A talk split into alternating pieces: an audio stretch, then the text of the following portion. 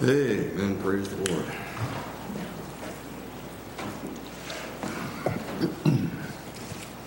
All right. Well, if you would, and if you have them with you, and if you don't, there's Bibles right there in the pew. So take your Bible and open up to where are we going?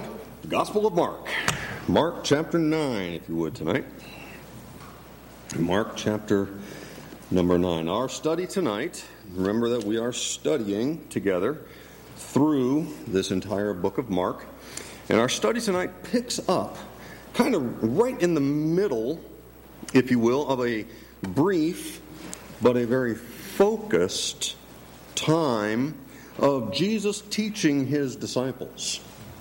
And he's teaching them uh, absent of the typical multitudes of people that generally gather when Jesus was teaching.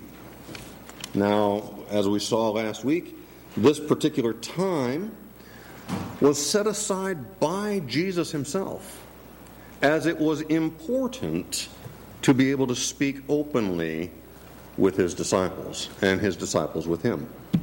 Now, as you may recall, from our previous study, Jesus was teaching some foundational truths that any disciple of Christ ought to carefully and diligently and scripturally build upon as they minister. Now, these disciples, you'll recall, had already been ordained, they had been sent out to minister and to preach and to teach. So it might seem odd, I suppose, to some degree, that Jesus would gather them together, all by themselves together, and once again teach some of the basic truth about who he is and what he would shortly encounter. But the lesson, if you remember from last week, or it's just the previous section of text from tonight, but the lesson was more about his unconditional love toward all who would receive it. It is that love toward others that should be also our guide and our mainstay as we seek to serve and to please our Savior out of our love for Him and as we minister into the lives of others. Now, just as these disciples were growing in their faith, and uh, I have to believe that we also are growing in our faith through the experiences and through the trials and the successes and even the difficult situations that God allows, there is always a need for us and for the disciples to check up. There's always a need to check where we are, how we're doing based on the Word of God, to check up and make sure that what we are building on that foundation that Christ laid is right, and it's enduring, and it's God honoring. Isn't that exactly what the Apostle Paul exhorted us in 1 Corinthians chapter 3 when we're told in verse 10, But let every man take heed how he buildeth thereupon? We're familiar with that passage. And it goes on in that chapter in verses 14 and 15. Paul writes, If any man's work abide, which he hath built thereupon, he shall receive a reward. If any man's work shall be burned, he shall suffer loss, but he himself shall be saved, yet so as by fire. Now, in our text tonight in Mark, chap- Mark chapter 9, these disciples, just for context, would have already confessed that Jesus is the only one who, as Peter stated, and it's recorded in John chapter 6 and verse 68, Peter said that Jesus was the only one who hast the words of eternal life. And he said, We believe and art sure that thou art the Christ, the Son of the living God. So they had already confessed this. That was their stance. And we're given a glimpse here in our text perhaps, maybe we're even given a reflection of our own position of how that belief in Christ could be used in a way that actually does not, in fact, honor Christ. What on earth is he talking about? He's gone off the deep end, Pastor. Get him out. No, hold on. Jesus continues his focused teaching to help these disciples and, frankly, help all of us and all who receive the words of Christ learn the right perspective to keep and to guard and to hold fast as they ministered in Christ's name. So let's read it. Read along with me. Mark chapter 9, beginning, if you would, find your way to verse number 38. And we will finish out the chapter here tonight by the grace of God. Starting in verse number 38. And John, that's the Apostle John, answered him, saying, Master, we saw one casting out devils in thy name, and he followeth not us. And we forbade him because he followeth not us. But there's that there's that word that Pastor loves so much. But only, only this time it's in a good way. But Jesus said, Forbid him not. For there is no man which shall do a miracle in my name that can lightly speak evil of me. For he that is not against us is on our part. For whosoever shall give you a cup of water to drink in my name because ye belong to Christ, verily I say unto you, he shall not lose his reward. And whosoever shall offend one of these little ones that believe in me, it is better for him that a millstone were hanged about his neck and he were cast into the sea. And if thy hand offend thee, cut it off. It is better for thee to enter into life maimed than having two hands to go into hell, into the fire that shall never be quenched, where their worm dieth not, and the fire is not quenched. And if thy foot offend thee, cut it off. It is better for thee to enter halt into life than having two feet to be cast into hell, into the fire that shall never be quenched, where their worm dieth not, and the fire is not quenched. And in verse 47, if thine eye offend thee, pluck it out. It is better for thee to enter into the kingdom of God with one eye than having two eyes to be cast into hell fire, where their worm dieth not, and the fire is not quenched. For everyone shall be salted with fire, and every sacrifice shall be salted with salt. Salt is good, but if the salt have lost his saltness, wherewith will ye season it? Have salt in yourselves, and have peace one with another. Let's pray. Our Father in heaven, as we look to this message tonight, message titled Gaining the Right Personal Perspective. God in heaven, I would ask that your Holy Spirit would fill each and every one that's here tonight that hears this message, whether tonight or whether later on when it's downloaded or listened to uh, through a digital me- uh, media. Father, we need the Holy Spirit to open our understanding, to open our hearts, and to change us into that vessel that you will be pleased with. Lord, it doesn't matter how long we may have been saved. We are still fallible and we're human and we make mistakes. Oh God, help us tonight. May your will be accomplished. May your words speak loud and clearly. May the Holy Spirit of God lift up the name of Jesus Christ tonight. We ask it in Jesus' name. Amen. So I didn't give you a three point outline, and that's okay. But there's kind of three sections, but we'll see what happens. At this point in the conversation, remember that this whole second half of chapter number 9 in Mark, Jesus had taken the apostles, he had made sure that there were no multitudes, and he had started teaching them these foundational truths. At this point in the conversation between Jesus and the 12, remember back in verse 35, Jesus called the 12 and sat down and was teaching them specifically. John here speaks up. And he makes a statement that he kind of ascribes to the whole group, or at very least to several of the group of disciples, as he said, We. Now, perhaps his statement was made to try to show Jesus that they were ministering with great zeal based upon their professed belief in who Christ was and that they were showing others how they should believe in Jesus the same way that they did. Well, I believe that John here was completely sincere in his report, thinking that perhaps Jesus might just be encouraged or even impressed by their stance and how strong they were standing. And he said, We forbade him because he followed not us. He wasn't doing the things the same way we do. We've been with you, Jesus, so we know the right way. They were not, so we forbade them. Again, in verse number 38, read it right there. He says, And John answered him, saying, Master, we saw one casting out devils in thy name, and he followeth not us. And we forbade him, or forbade him, however you prefer to pronounce it, because he followeth not us. Now, I wonder, I wonder, Christian, whether we ever get that way like John was here.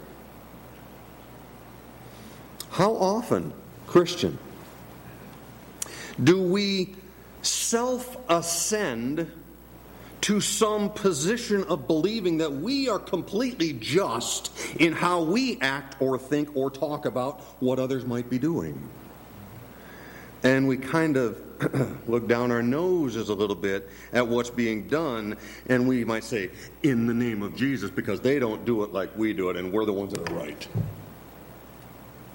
How often do we act just exactly like John did right here? God, you'd be so happy with me. God, you'd be so impressed with me. Look what I did today. I said, hey, you're not doing that right. Do it like we do. And you see what Jesus said here? He said, uh uh-uh. uh. No, uh-uh. Don't do that. We dismiss any value of what others might be doing in the name of Jesus because the ones that are doing those work aren't part of our group. Now, I promise you, I understand that this is an uncomfortable thought. But isn't that what Psalm 139, verses 23 and 24 is all about? We sang the song.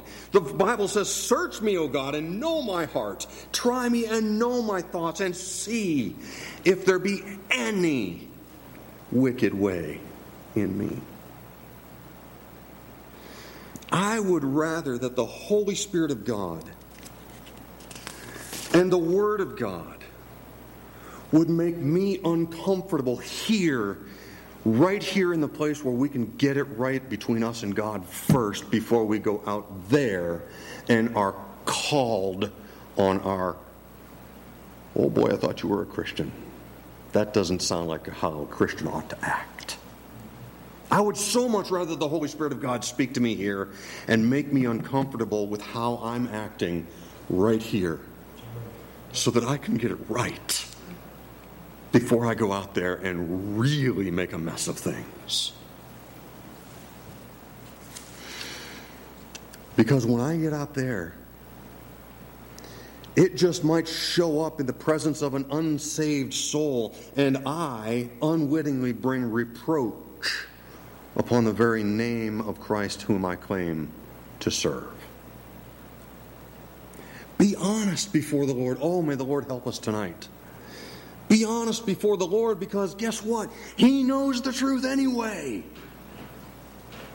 Have we been like that? Okay, Lord, you're right. John was honest. He didn't try to cover it up. He was completely honest before the Lord, thinking that maybe he was doing a good thing. But the Savior, look at what happened. The Savior so graciously spoke the truth in love, correcting his, his perspective. Look what it says in verse 39 and 40. John, of course, said in verse 38, We forbade him because he followeth not us. Jesus said, Forbid him not, for there is no man which shall do a miracle in my name that can lightly speak evil of me. For he that is not against us is on our part. Now, if we don't add to the Word of God, but if we read and understand what Jesus is saying there, He's saying there, even if they don't do it exactly like you do.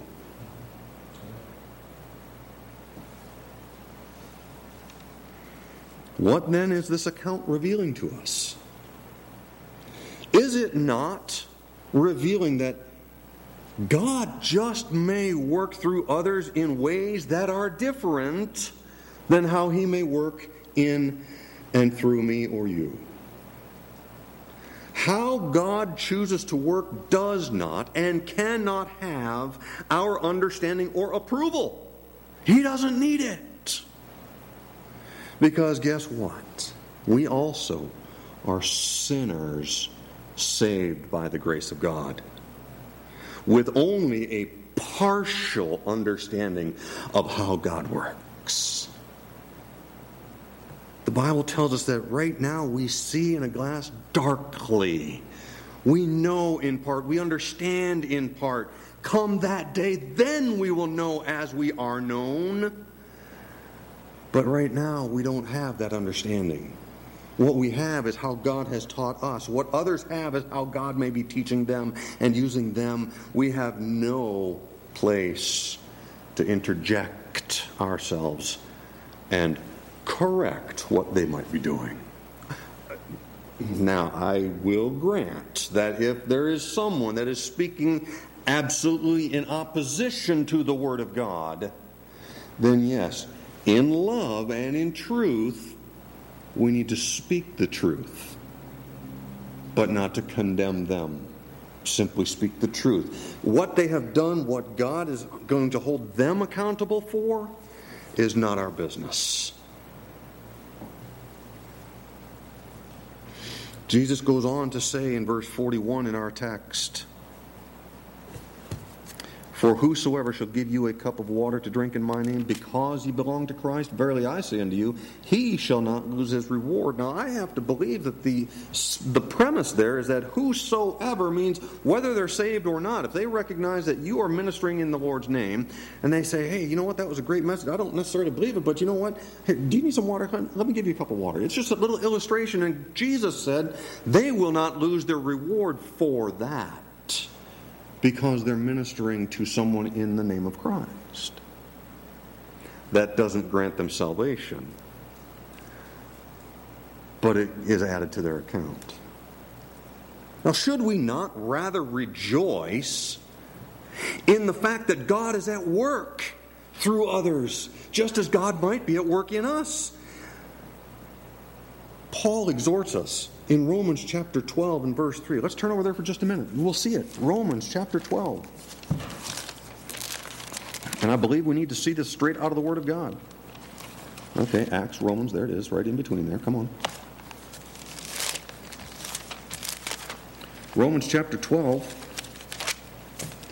verse number 3, Paul records For I say, through the grace given unto me, that uh, to every man that is among you, not to think of himself more highly than he ought to think, but to think soberly, according as God hath dealt to every man the measure of faith. Now, what does that mean? That means whatever God is having you to do, do it with all your heart. Whatever God is having someone else to do, if they're doing it with all their heart, God's given them the measure of faith, and God is teaching them, but God's also working with me. So pay attention to what I'm doing, and am I doing it right? Am I doing what I'm doing based on the Word of God? If not, maybe I should check up on myself rather than being a busybody and, and a nosy one to get into the business of somebody else. Boy, this is hurting tonight. I know. It hurt me to write it because it was smacking me in the face. I'm telling you. But this is the grace of God that tells us in the house of God that we can think about these things and we can get these things right with God.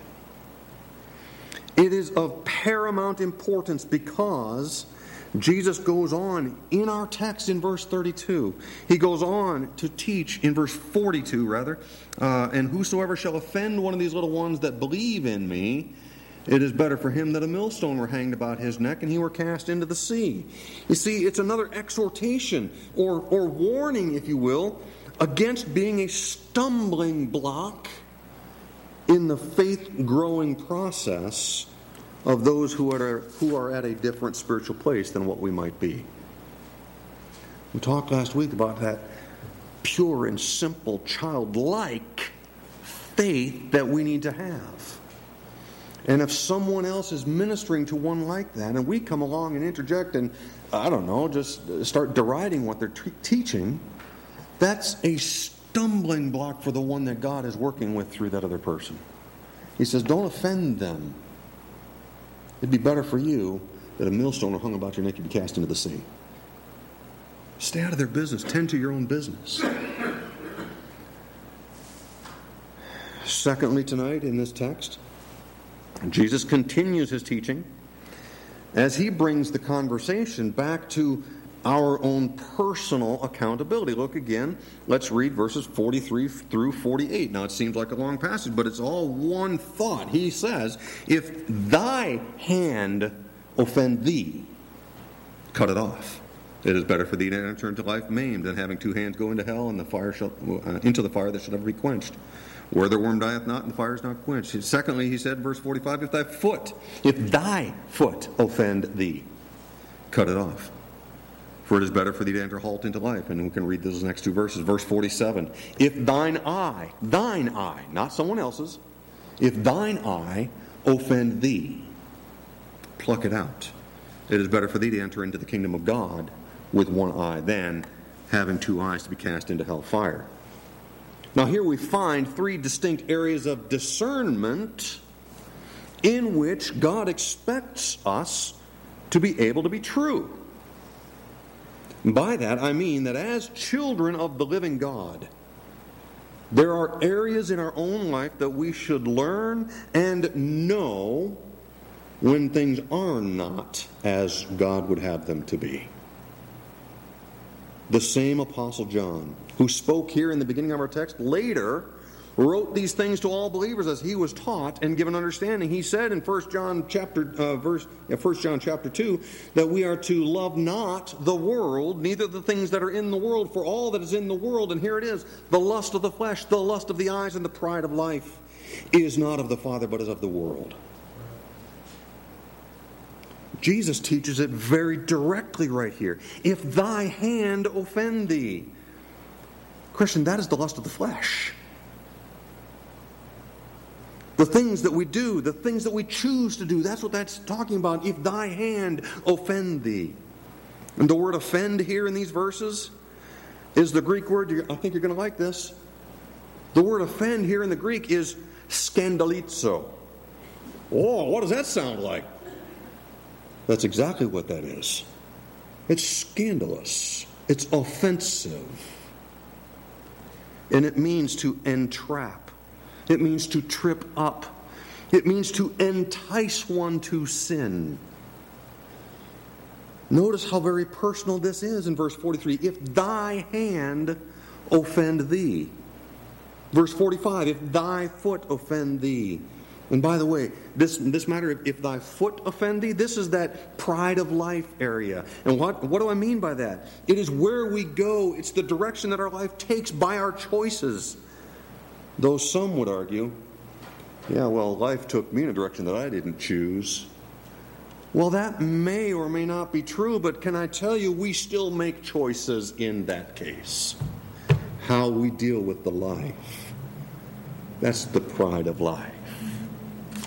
If thy foot offend thee. And then again in verse 47 if thine eye offend thee, which is, of course, the lust of the eyes, as John wrote in his epistle. Now, Jesus says Whatever it is that is causing you and me to stumble in our spiritual growth, we need to remove those things from our life because it is so much better to be able to, what does Jesus say? Enter into life. Friends, that is life eternal with Christ, and that's life in this world of peace and of joy and of contentment. But if there's things that are working against it, get rid of those things. Cut it off. As opposed to not removing those things because we think we have it handled. It's okay, God, I'm in control of this. When really it's just a hindrance to having the faith that God wants us to have. Let me ask you something. We're all here in the state of Vermont. We've been through winters in Vermont.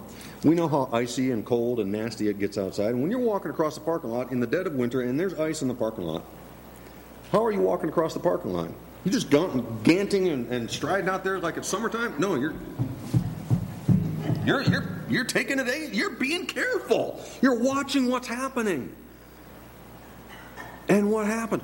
Boom! And you're just down just that quick.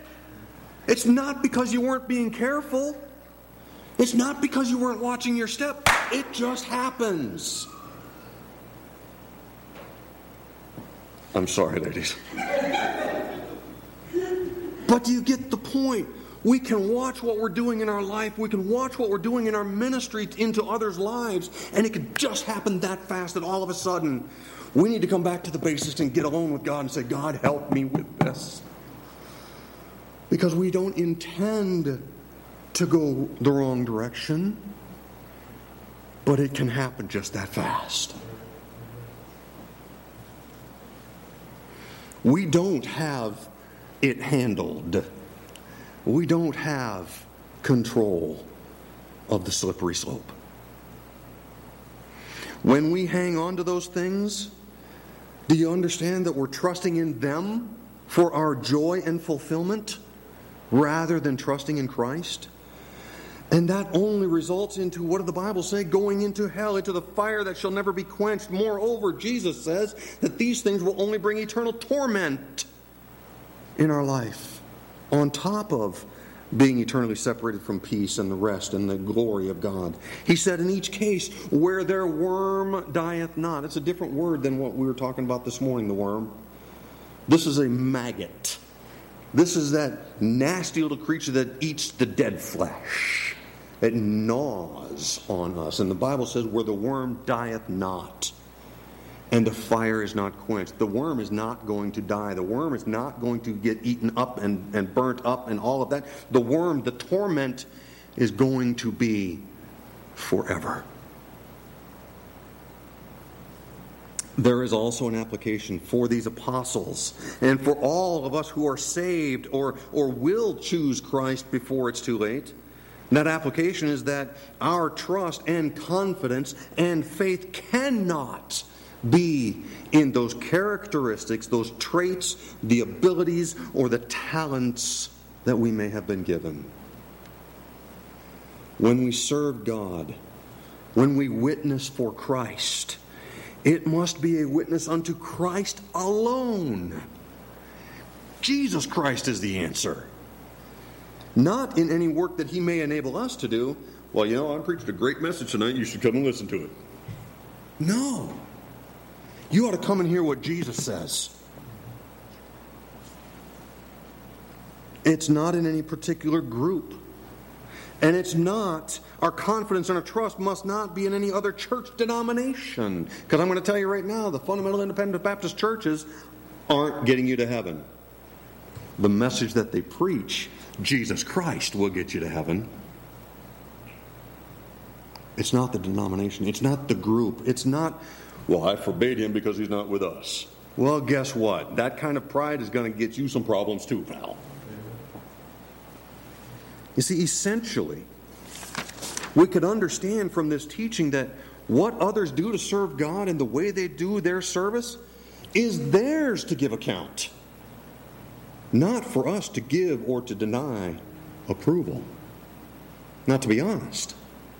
We have enough to do we have enough to keep ourselves busy tending to these things in our own life so as to not be a hindrance to the work that God is trying to do in us and potentially through us.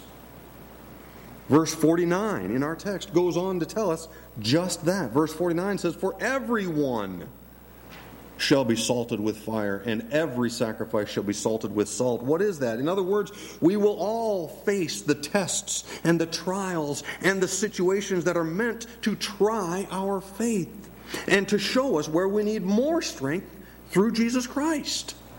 Where we need to come and get on our knees before our Lord and say, God, I need you. Lord, I need your help. And he goes on, he says, every sacrifice. That, friends, that is everything that we do, every word that we speak in his name, it will be, as 1 Corinthians 3.13 also tells us, made manifest. The Bible says, every man's work shall be made manifest, for the day shall declare it, because It shall be revealed by fire, and the fire shall try every man's work of what sort it is. And so, thus, if we put these together, we understand every word and every deed, our sacrifices, the things that we offer in service to God, will be seasoned and preserved until that day of reckoning, or if you want to call it that day of accounting. They'll be seasoned with salt. It's a preservative. They're going to be kept. And when we stand to give account, they aren't going to have been swept on by the wayside. They're going to be pulled out and said, What about this? Oh, I forgot about that. Can we just not? Yeah, no. We're going to give account. I'll close tonight actually with this final thought. Jesus taught when he preached what we call the Sermon on the Mount. He taught that we, believers especially, are the salt of the earth and we're the light of the world. Now, he reminds us, along with his apostles, right here in our text in verse number 50, read what it says Salt is good. But if the salt have lost his saltness, wherewith will you season it? He says, Have salt in yourselves and have peace one with another. You see, we are the ones, believers, the children of God are the ones that God will use to season and to preserve His work in this life throughout our lives. But, he says, if we don't gain the right personal perspective as to how we execute what God's asking us to do, on how we must conduct ourselves in His name, if we don't gain the right perspective on how we represent Jesus in what we say, in what we do, and how we treat others around us, then our seasoning is pointless and it's worthless. He said in Matthew chapter 5 and verse 13, If the salt hath lost his savor, wherewith shall it be salted? It is thenceforth, from then on, good for nothing but to be cast out and trodden under the foot of men. Is that how we want to represent our Savior? Is that how we want to represent our Redeemer? The one who's working in our lives. The disciples, the apostles needed to regain the right personal perspective on their worthy service to Christ. And friends, Christians, I'll be at the front of the line. Who wants to follow in behind because we also need the grace of God to gain or to regain the same right perspective. When we pray, Search me, O God. Know my heart. Try me. And see if there be any wicked way in me. Friends, we had best be ready for the answer because we may not like it. And we had best be ready to act upon God's response as He reveals things to us. Gain the right perspective as Jesus taught. Pastor, would you close the service?